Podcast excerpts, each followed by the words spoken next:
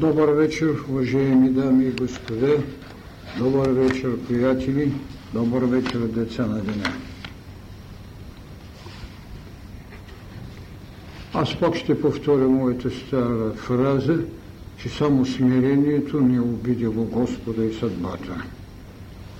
Но длъжен съм в отговорност пред това смирение да изкажа особена благодарност на вашият положен труд от страна на комитета, който организира тази среща, а именно на форумът за духовна култура, на вашата неуморност да дадете на нозете си пъти на волята присъствие, за да можем във взаимна отговорност пред небе и земя да кажем някои от тайните, които човекът като Богодете и Богосин трябваше да даде на земята своите духовни вълни, които изнасят човекът от пътят на сътворението до пътя на божествеността. Да има дързостта, която Христос, който стана син човечески и син Божий, да кажат аз и отца едносни, да разкрие тайни, които човечеството трябваше в своя еволюционен път с приложена воля да осъществи. Това аз наричам еволюцията в духовните вълни или духовните вълни в еволюцията. Тази взаимност между абсолютното и реалното – когато абсолютното става толкова реално и когато реалното е освободено само от своето земно претегляне. Така че моята благодарност на дамите и господата, които са обслужили този момент и моето уважение към вас, на които искам да поднеса част от едно прозрение и едно знание. Разбира се, много често казвах на студентите, въздържам се пред възрастта да кажа това, което казах на тях. Това е, че едно загубено време може да го купите, но едно загубено знание никога. Така човечеството се е люшкало между скръп и съдба. Така човечеството се е измисляло своите стени на плача за да намери утешение вместо да, да намери смелост да живее със съдбата. Защото стената на плача е утешително бездействие, но съдбата е тързост, която ни дава една Ева, дори с това, че има правото да откъси плода на знанието, да бъдат обявени за богове, макар и изгонени от рая. Другата неутешност, с която човечеството тръгна, това беше да си създаде скръп нужна като мировост. Това, което един Байрон даде мировата скръп, трагичната участ на човечеството да плаче към нещо, което е минало. Разбира се, миналото винаги ще бъде упование, защото е огледало на някои, които са имали дързостта да направят епохи, да изграждат храмове, да правят пирамиди, които са толкова грамадни, че човек се очудва в нея как може да се помещава една мумия на фараон, която е висока, примерно казано, 1,50, а мумията 147 метра. Но това е еволюцията, която е изграждала човека в неговата потребност, която материя е трябвало да погълни Божието слизане, инволюцията на Бога в идеята на сътворението. Защото идеята на сътворението е идея, която създава след това предпоставките, за да се видим в духовните вълни, които правят човекът божествен и богочовек. От онзи, който трябваше да слезе, за да работи за да се усъвършенства, за да се потърси вътрешният ултар. Кой беше сложил този ултар? Коя вълна? Безспорно вълната на сътворението. Да сътворим човекът. Да, но това е едва късно. Не може човечеството да се преброи с 5508 години. Човечеството има милиони години на живеене, а още повече милиони в идеята на сътворението, това, което ни дава основание, да кажем как от създадената планетна плод трябваше да се направи човек, в когото трябва да внесете диханието, за да може от образът да се върне към подобието. Точно това е предпоставката, за да се създаде еволюционност, която го извежда до божественост.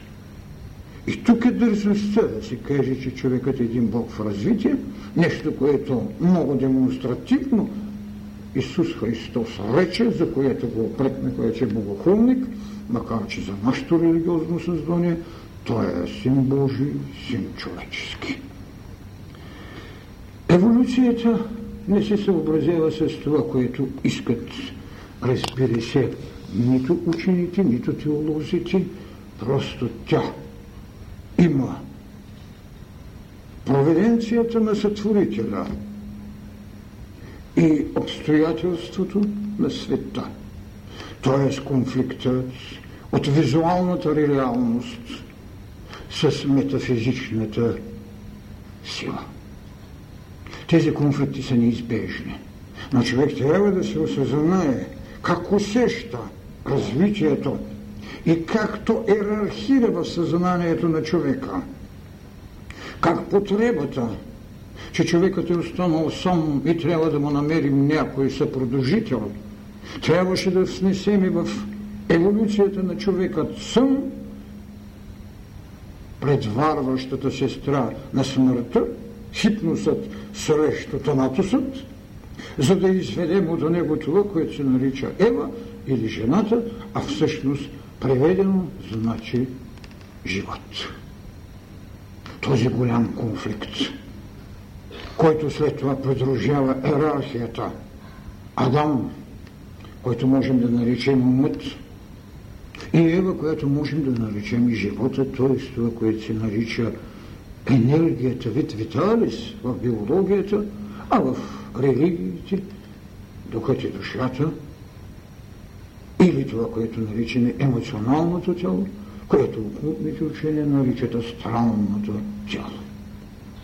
Така еволюцията започва своите пътища от идеята на сътворението, като първа духовна вълна, когато духът слиза в материята. Обаче тази материя ние трябва да разбереме, че не е бездиханна, защото рече да се роди злак, да се роди животно, да се родят големи риби. И всичкото това в края на краища да се родят живи души. Тези живи души се провождат, така както добре е казано, се провождат тялото тялото на Адама. В Адама е всичката сътворена енергетичност, която е слезла. И този Адам след това трябва да има смелостта да заучи нравствената таблица, дадена от жена му, чрез ябълката на знанието. И как ги гони Господа от райската градина? Гони ги с изречението, което сте в Светата Библия. Те станаха като нас богове да знаят, що е добро и зло. Така влиза принципът на еволюцията чрез нравствения кодекс. С безспорната истина път за съвършенство. Така че, когато ще говорим и за първата духовна вълна, която е една от великите тайни на еволюцията, ние ще трябва да кажем, че правейки на хронология на духът, демонстративно изведена в последната възможност да се сътвори човек, фактически тази тайна на битието е идея за сътворението и влагането чрез диханието, обаче не само чрез материята, защото материята е тялото Адамово, на духът, чрез диханието, давайки голямата истина, че този дух след това ще удохотвори материята, ще направи еволюция на умът, защото Адам във всички случаи е ум, ум, в който се запечати цялата творческа мощ на Творецът в растения и животни, защото там е казано в книга Битие, Господ заведе при Адама всички животни, за да получат име. Това е книгите, където са написани имената на сътвореното от Отца царство на растения и царство на животни. Къде е написано името обаче на човека? Там не е казано. Но след това в Откровението на Иоанна вие ще го намерите, защото трябваше някой да щупи седем печата, за да отмести лист след лист в книгата на живота. Там, където е сложено името на Великият. Следователно, вижте една особена разлика. В умът на човека е сложено царството на растенията, царството на животните, но в книгата на живота, която е великата тайна и за която светите очи и тези 24 старци, които пееха възхвали на отца около трона, не можаха да я отворят. Кой я отвори? Христос. Синът човечески и синът Божий. Така че в неспособанието на идеята за сътворението казвам, че имаме една хронология на човешкия дух която можем да разчетем в Откровението на Йоанна. Така, безспорно всяка една от тези духовни вълни, които слагат стълбицата на Якова, както по-късно е дадено, за въземането, се създават и съответните култури. Безспорно, втората духовна вълна, която можем да наречем вълна на цивилизацията или онова, което като стихийност внася и смут, а и разбира се тържество, за да направиш нещо, това е духовната вълна на митологиите. Митологиите. Всички стихии имат божествени имена. Имена на стихии, които са богове. Богове, които нямаха добродетели, защото когато четем и това, което някои отричаха, ние не виждаме да имат своя морална таблица. Но ние не можем да отречем нещо, което сложено в идеята за происхода, т.е. на божествената даденост, те се задаваха в човека първата идея. Те са безсмъртни, а човеците са смъртни. Страшното. Въпреки, че законът каза, че боговете са безсмъртни човеци, човеците смъртни богове.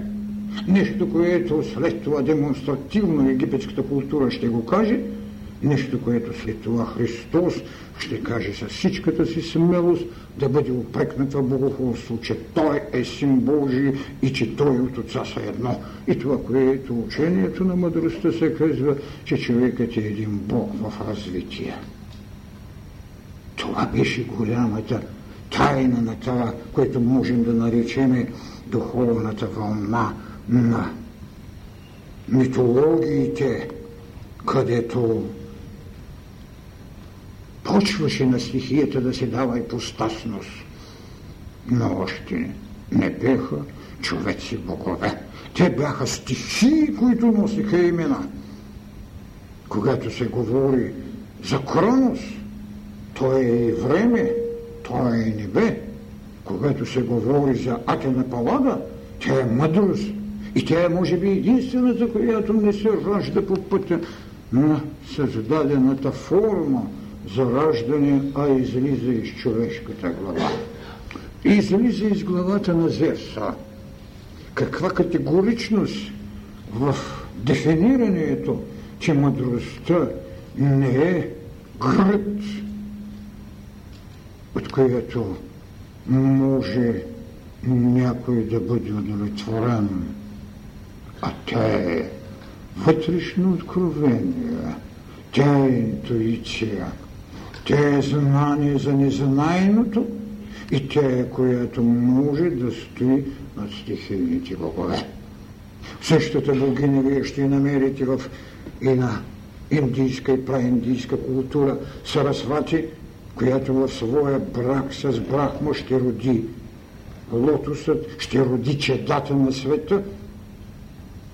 Ще намерим и нещо подобно в египетската, където Амон-Ра от сълзите ще ражда човек.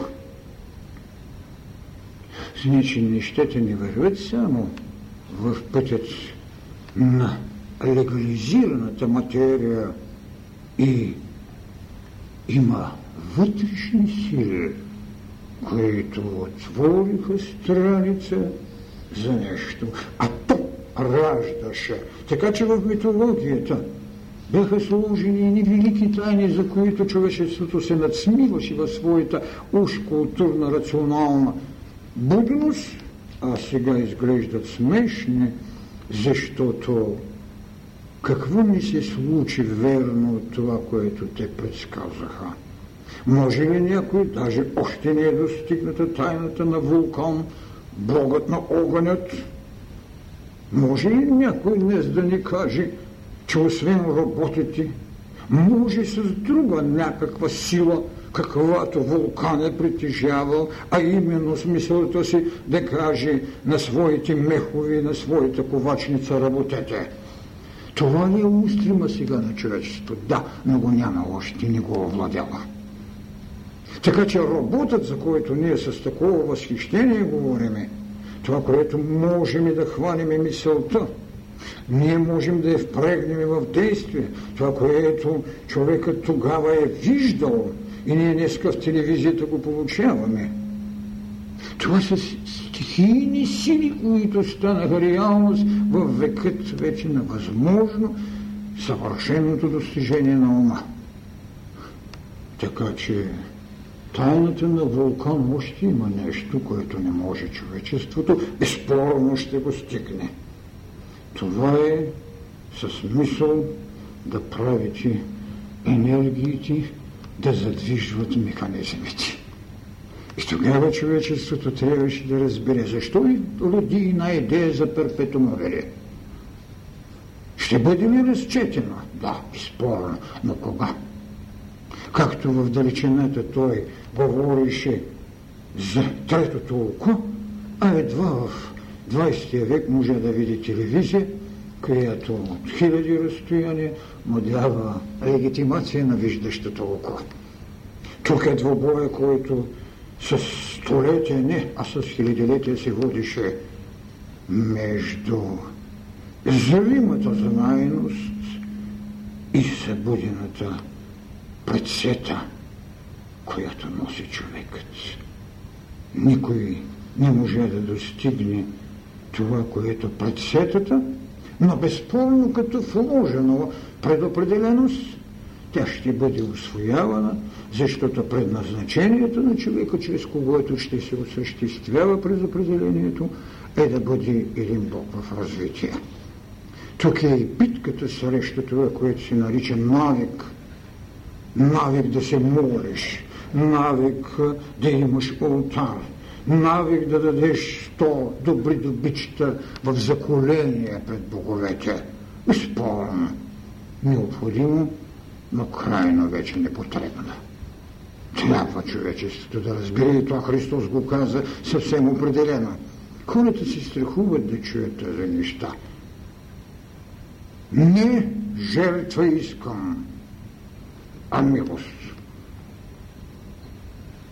Да бичите се заколят, за да се помажат вратите на храма. Разбира се, че Христос трябваше. Защо? Намери се едно оправдание за историята и за теологията, че Христос е жертвата, с която изкупи всички жертви. За съжаление, разбира се, 2000 години християните поднасят както на коледа, така и на Великден достатъчно жертви. Но моята мисъл е какви тайни остави митологията като духовна вълна. Какво се буди в едно бъдещо човечество? Каква божествена идея вложи, че човекът е Бог? Но нека той да е смъртен за онези богове. Но той ще бъде безсмъртен тогава, когато тези богове със своята таблица на нравственост отвориха место, че Адама, който беше пратен с божественост да върши божествени дела, макар да му се предписват грехове. На боговете не се предписваха грехове. На Адама се предписваха, но Адам вършише Божии дела, за да се върне при Отца. След това всички други учения водят към тази велика тайна. Ето защо да кажем и в Махабхарата ще намерите нещо изключително, когато се говори за таинството на сътворението. А Махабхарата е почти 7 века преди Христа. И там е казано така. Кой знае и кой може да разкаже как, от какво се е появила Вселената. Самите богове не са ли родени от нея? Кой тогава може да проникне в тайната на нейното сътворяване? Дали е била предварително замислена или не? Ръкотворна ли е или не? Само он, който обитава най-високото небе, същия Бог сигурно знае всичко, а може би знае. Така че големите неща не са занимание на 20 век, който можем да наречем кумира на ума. Душевността, будния дух, неспосланието на това, което събираше човечеството пред оракулите, вместо пред себе си. Ужасът на човечеството, че отиваше с радост при оракула, за да му каже половина истина, вместо да влезе в себе си и да прочете там на същия този храм, познай себе си и ще познаеш боговете. Това беше голямата трагедия на човечеството, което също... А в същото време обаче това е съвършенната линия на оправданата еволюционност към съвършенство и свобода от първични богове в първичните недушевности. Свобода, битка, битка да направим човека божествен. Битка, която духовната на вълна на мъдростта ще води да направи свобода на Бога от човека. Така, те нито взаимно ще се отричат, нито взаимно ще се възхвалят, защото еволюцията има стъпалата на Яковата столбица. Трябва да се бури човек със своя първичен Бог, който с нищо не може да бъде опрекнат от втората, третата духовна вълна, че го е имало, защото това е било нивото на неговото възприемане на душевността, на духът. С нищо не е виновен езичникът, че не е имал Христос, за да го опрекнем, че е бил езичник. С какво основание? Когато, за съжаление, в цялата наша Христова култура и изповедност сме пълни също така с достатъчно езически обряди и с достатъчно езически поведение. Другата духовна вълна, която вече стъпва, за да създаде най-свещеното, когато може да се освободи от този кронос, от този Бог на времето, който има едно качество да се яде чадата, т.е. да създаде смърт. Кронос се яде чадата, това е първият знак за това, което се нарича смърт. Така, смъртта обаче тези богове не ги плашеше, защото пък казано че те бяха безсмъртни. Тогава какво е безсмъртието? Овладяна смърт. Това е безсмъртието. Ето защо третата духовна вълна, която ще постави съвършенно ново раждане, свобода от митологиите, тя ще бъде въображението, което го впрягате в едно да създадете правоотношението. Човек-бог, човек с човекът.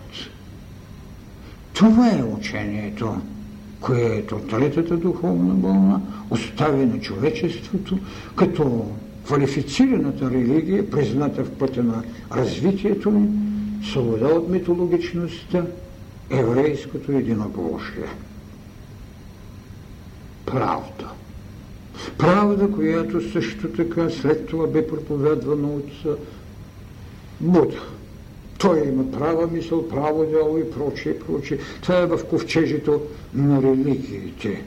Правдата, която вече не е огънът на Прометей, която ни освобождава чрез огъна малкото човечество, но за нещастие го въвърза в отговорност и създаде идеята за грехопадението и го сложи в веригата на социалната необходимост, вместо само в храмова отговорност.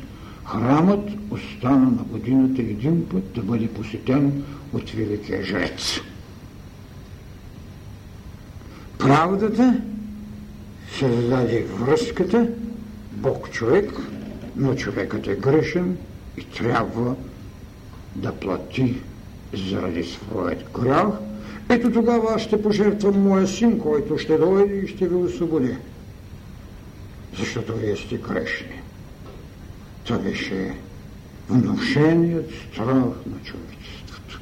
И наистина Христос дойде. И наистина християнството, християнството демонстрира своето право на Спасителя, че Христос е Спасителят и Христос е нове път. Да, за съжаление, човечето обаче живее още с това, че не е спасен. И почват разкъсванията на градта на християнството, кой е по добрият и кой най-добре го изпълнява и кой е само 140 хиляди души бъдат избрани и спасени. Тежко и горко неподобен Бог, който може да създаде от милиардите само 144 хиляди избраници, те другите всички ще бъдат пълни с деволии и с наказание. Такова нещо не. Не може да бъде. Това внушение трябва да бъде надмогнато. Безспорно става идеята да се извършат така както е искано и в митологията, за да бъдете посветен. От един Херкулес се искат 12 чудеса, а във всяка религия се искат наистина добродетели, с които можете да влезете в идеята за свободата на човекът и в идеята за новият му храм. Така тази теза за въображението, което създава и Божията таблица, законите за правдата, която безспорно като социална сила вложи всеки нарушител на закона.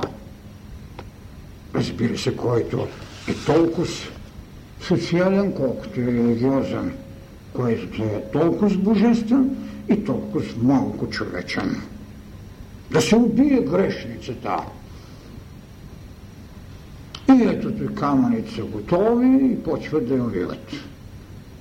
Тогава трябваше да се роди закона за прощението или духовната вълна на любовта, която ражда закона за прощението. Закона на прощението не е духовна вълна, той е под текста на голямата духовна вълна на любовта, която Христос каза. Нали? Любете враговете си, обичайте враговете си.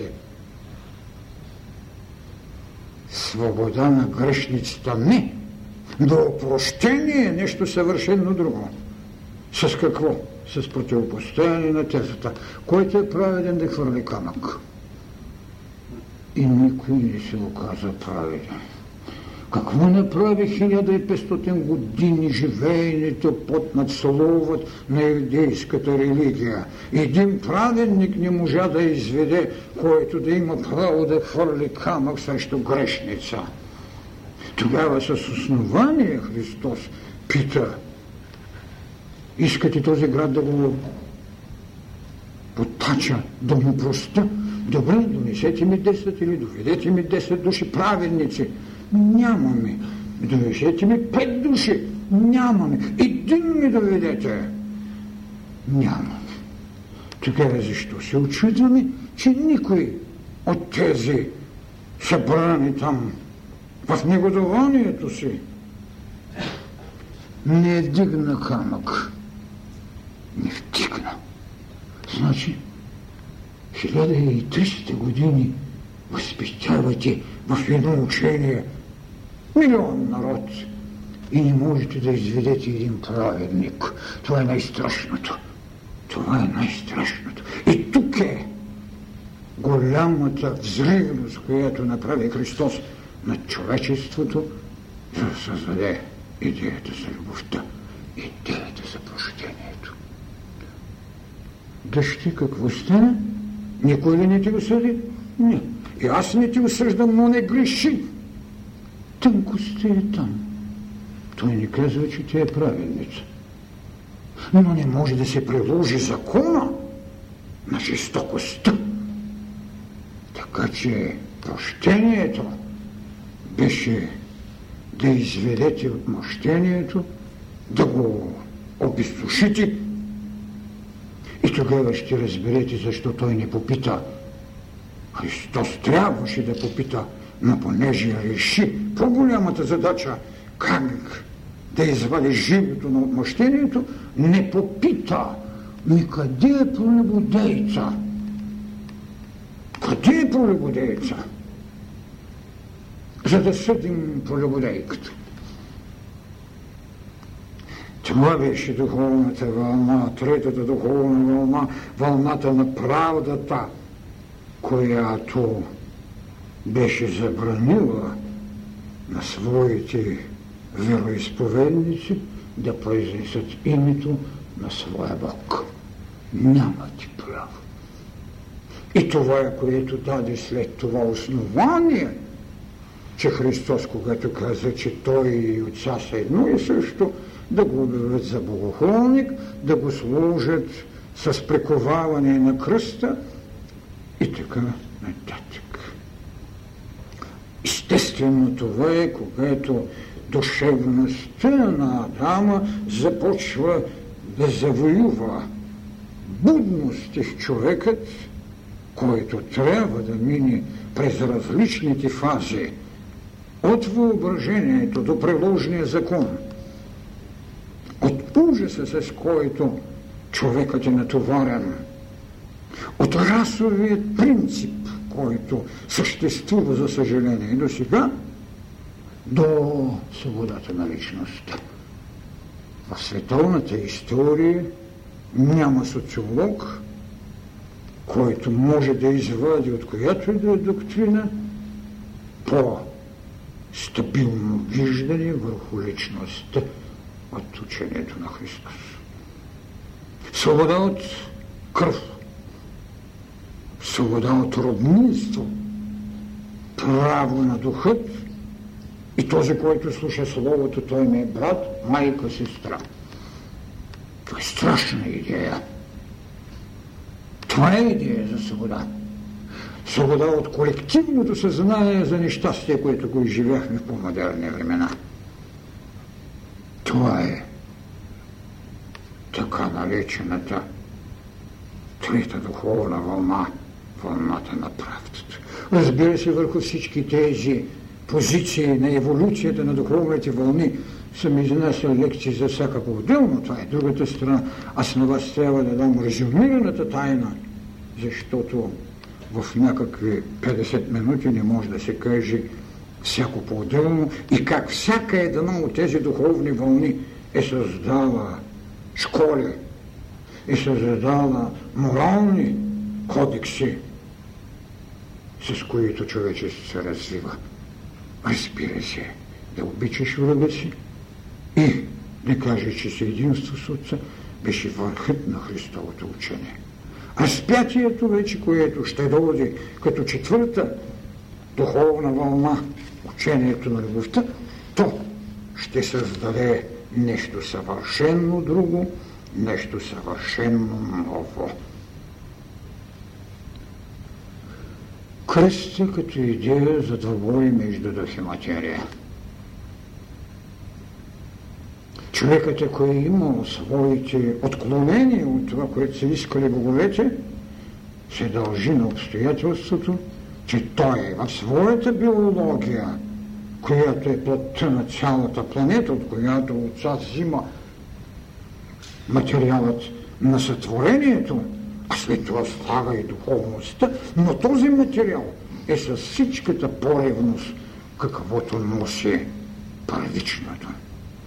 Логична потреба, защото изгоненият трябваше да слиза на земята. Благословенният трябва да отива към небесата. Затова всички религии преди Христос имаха преизподни, имаха адиси, Само Христос даде на човечеството Царство Небесно. Царството Небесно. Това, ако може да го представите само като вътрешна тайна, вие ще разберете каква свобода, колко бремена падат от човешката бренност от преходността на човека, колко бремена човешки падат. Идея за Царство Небесно.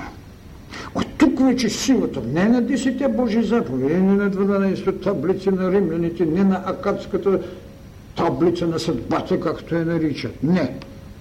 Девете блаженства, които трябва да се проследят, за да се види великото послание на Христа.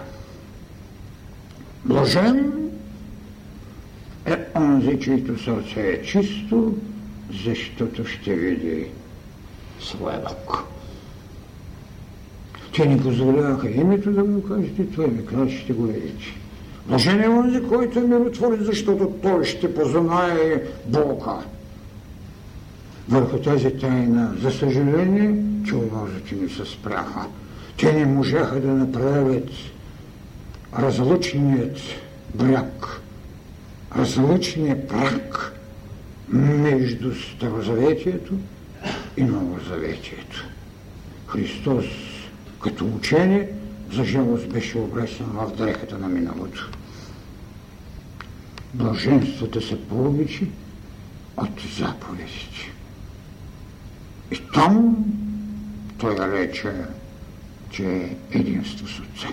Разбира се, след това Светата Църква и съборите е, направиха тази тайна в идеята за Светата Троица единосъщна. Троица единосъщна, това е достижение на метафизиката във всички религии. Троици имаме, но те не са единосъщни. Нито Брама, нито Вишна, нито Шива и прочее, прочее. Те са личностни, но не е единосъщни.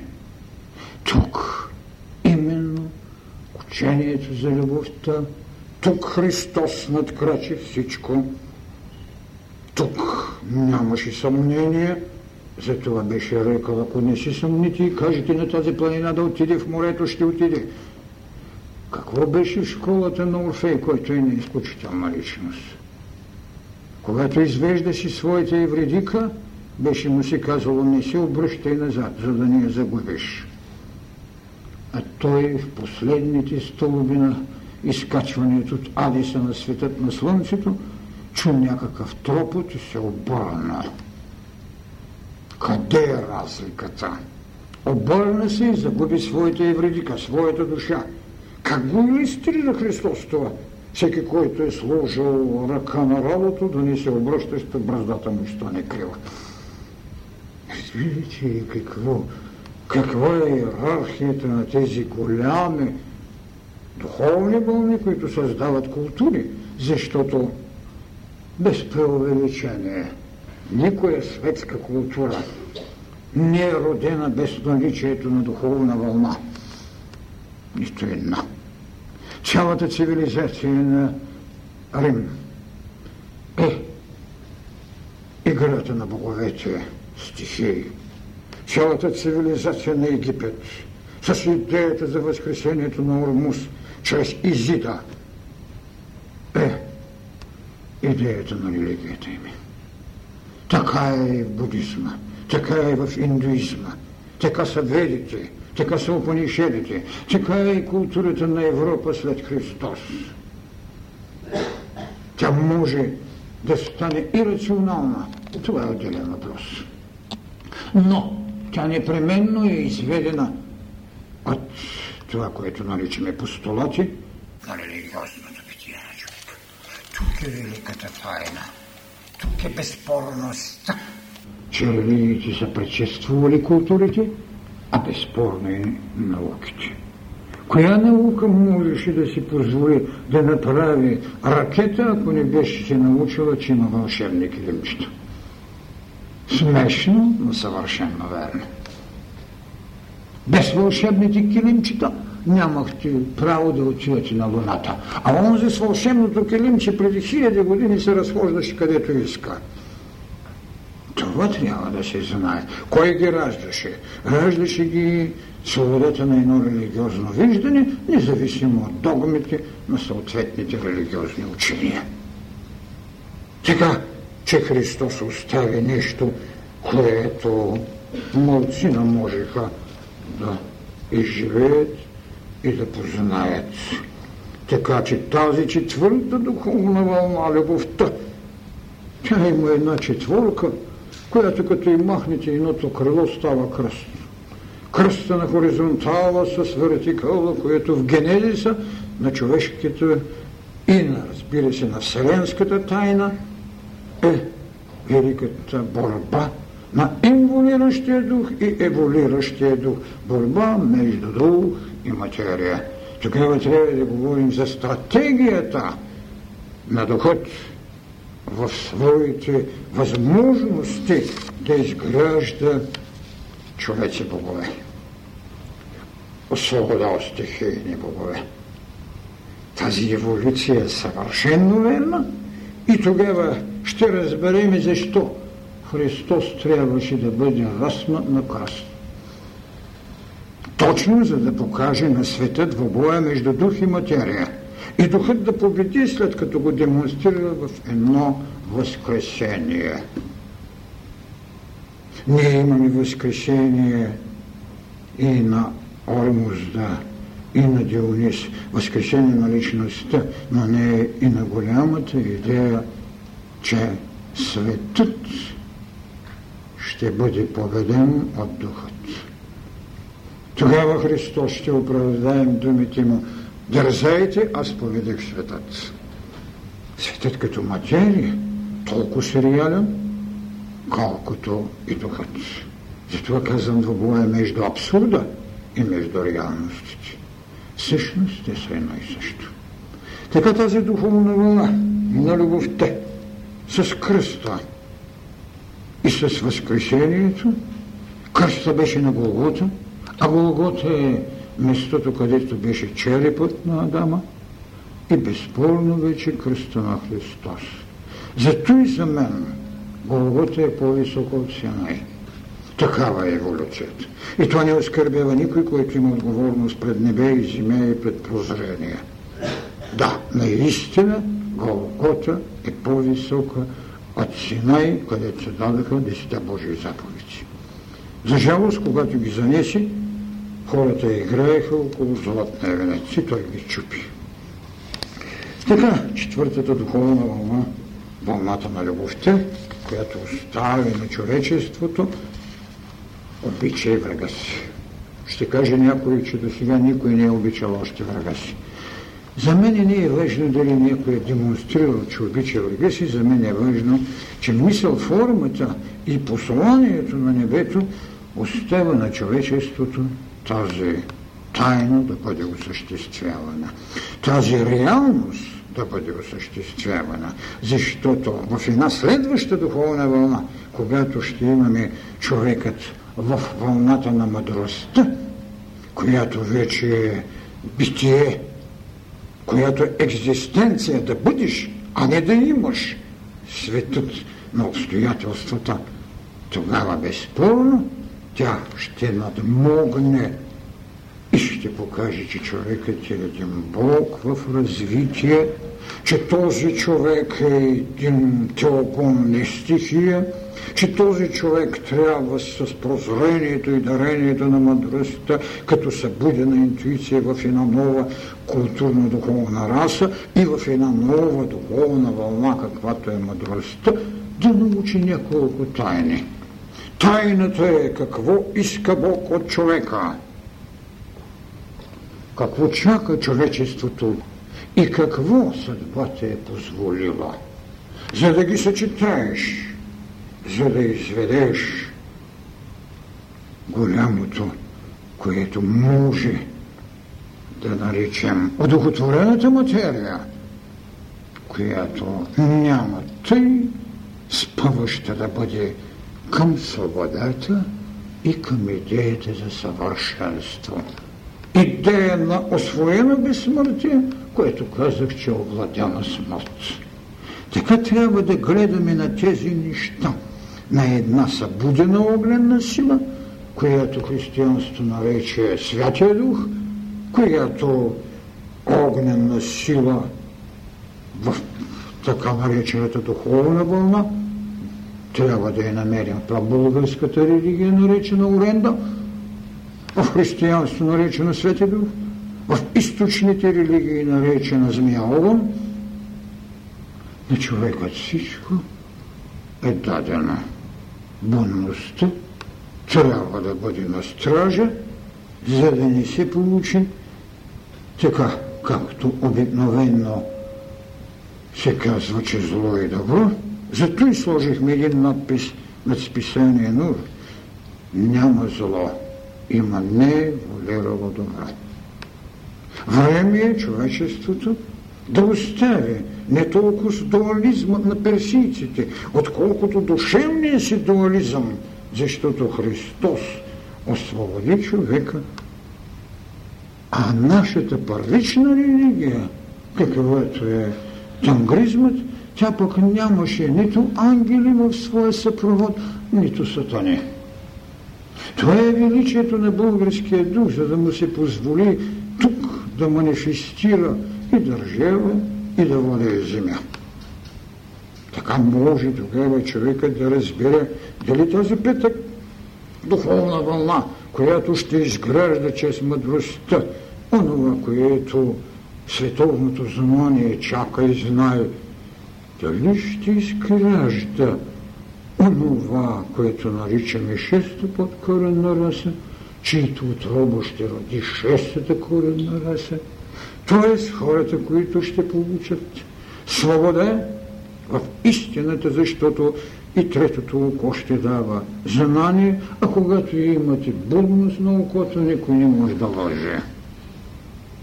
Идеята за свобода от лъжата не, няма да представлява тежката битка, защото след това ще, шест, ще дойде шестата духовна вълна, която е вълна на истината и която Христос характеризира без да каже дефиниция за нея, когато го пита Пилат. Какво е истина?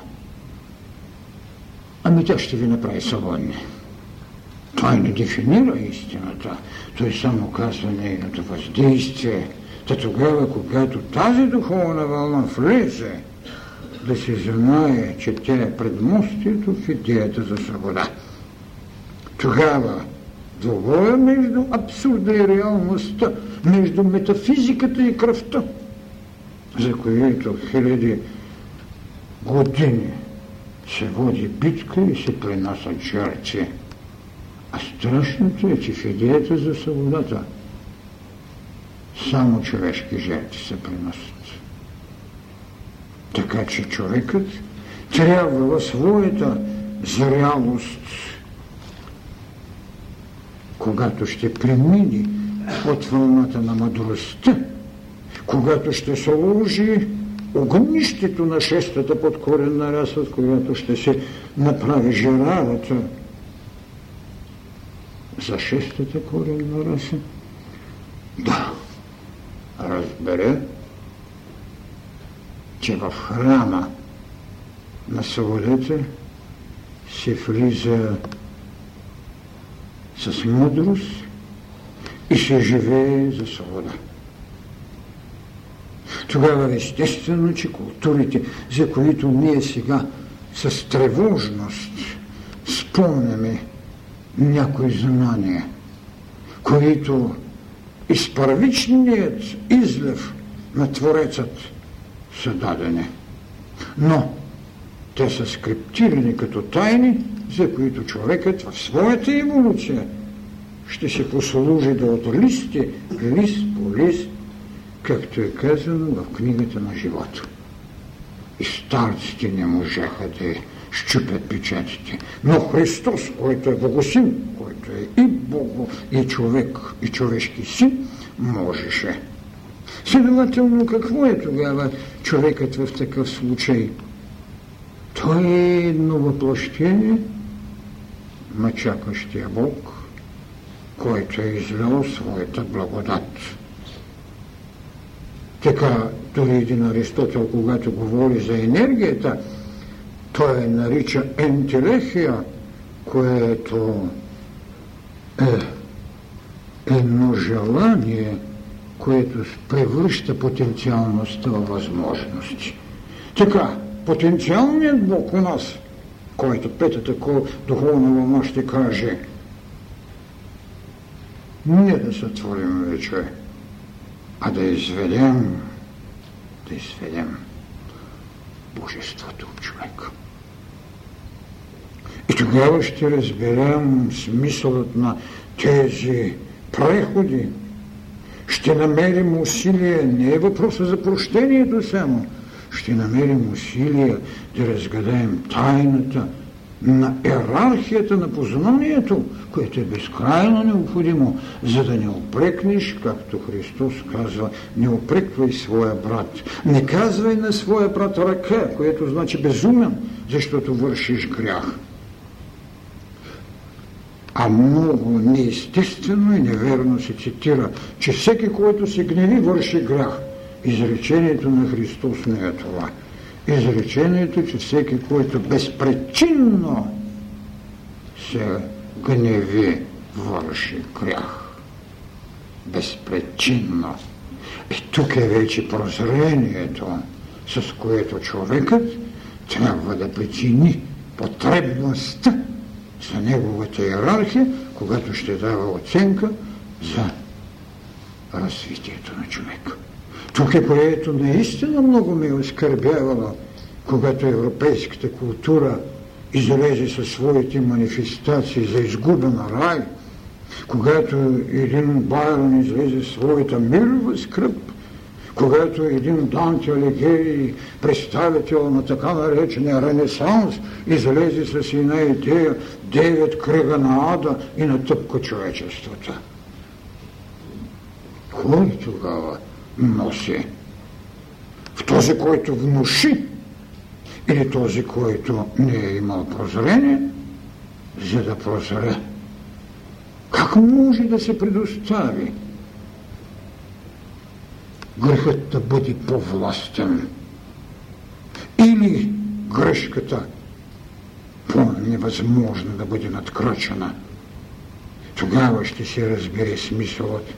Няма зло има не еволюирало добро. Да се ръкопляска на това, че някой ви е дал девет кръга, където да насложи цялото човечество, аз не мога да го разбера. Зато и българската същност на държавата не правише в веката Ренесанс и на своето освобождение, а възраждане. Тя не потърси друга култура. Тя не потърси старогръцката култура или римската, или някои други, с които се ренансира Европа.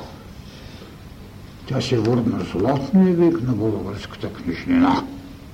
Там, където бяха ценностите на българския морал, на Великата Оренда, там където християнизацията създаде своите две школи голями, а след това третата в Търново, тогава, когато те нямаха нито собствен език и говориха на латински и не можеха да говорят за университети.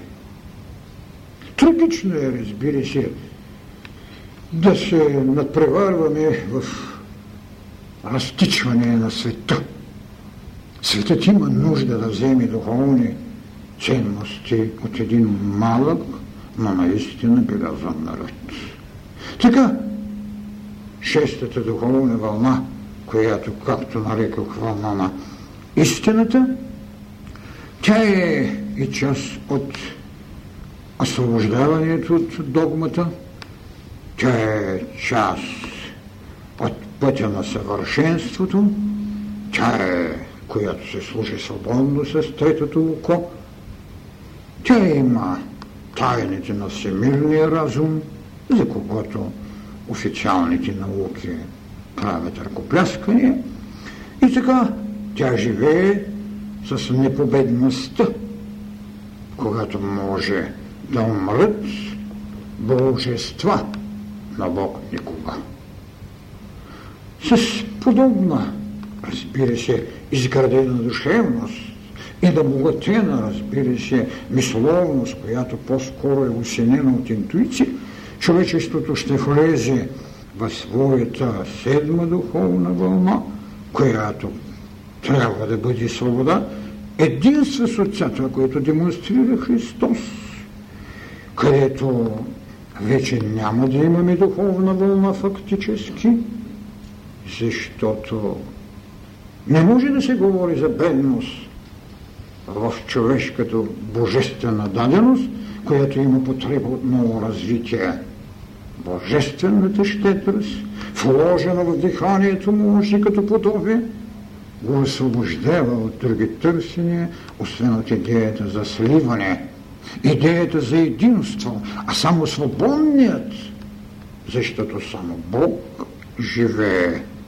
Човекът съществуваше, съществуваше в тенденцията на своето развитие – богатееше чрез даренията, които му прави Логосът, както Иоанна в Евангелието си още в първия стих говори, че Логосът е Бог и Бог е Логосът, че тъмнината не може да го владее, т.е. материята, която след това Христос разпръсна. Но в откровението той дава нещо повече. В това откровение той казва, че сами човеците които са загубили Слънцето, които са загубили Луната, ще се светят, защото Бог Отец си свети, а те като идея на Божество, осъществени в идеята на свободата, ще си светят сами. Съжалявам, че толкова с време ми откраднах, но като гледам часовника, в опасност ми да не задържим залата повече, защото остават само 5 минути. Моля за извинение, благодаря ви за всичко. Все пак в една стълбица Якова ви служих няколко стъпала в идеята за еволюцията на духовните вълни. Това е, скъпи приятели. Благодаря ви. Ако някой има някакъв спешен въпрос, може да го постави, нали знаете. А, има някаква няма рози да Благодаря. Благодаря. Не искам никога магията да бъде... Аз съм против магиите, но магичността е като мак, както го казват древните персийци. Магът е нещо друго. Той няма нищо общо с черни или бели магии. Но казах на вашата колежка, il n'y a pas няма рози без страни, а те са хубаво така да ви боцнат, да се водите. Благодаря ви. Има ли някой спешен въпрос, макар че само 5 минутки имаме и моля за извинение. Аз никога не се съобразявам, защото когато съм в съвет си, Добре.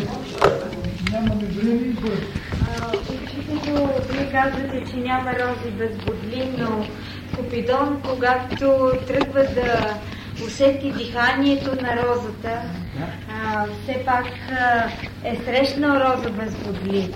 И в а, Откровението, за да пренеса нещата, когато Йоанн говори за те наречената слънчева сватба, мисля, че там наистина розите ще са безбодли. Кажете ни нещо за това. Тайната на това е, че когато Брама е избирал какво цвете да си сложи, той се е избрал така нареченият лотос.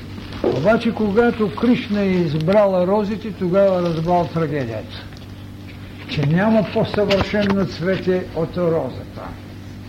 Будността на розата, трънът на розата е за да създаде кръв. Кръв, с която вие правите както физическо родство, така и духовно, защото кръвта е израз на духовния ни аз. А чрез събирането на две кръвни единици, както са ставали по-братими, се прави и физическо. Сега, Купидон обаче забравяте, че е Бог, той лесно може да махне трафици. Много моля да бъде извинен, нощ, мили приятели,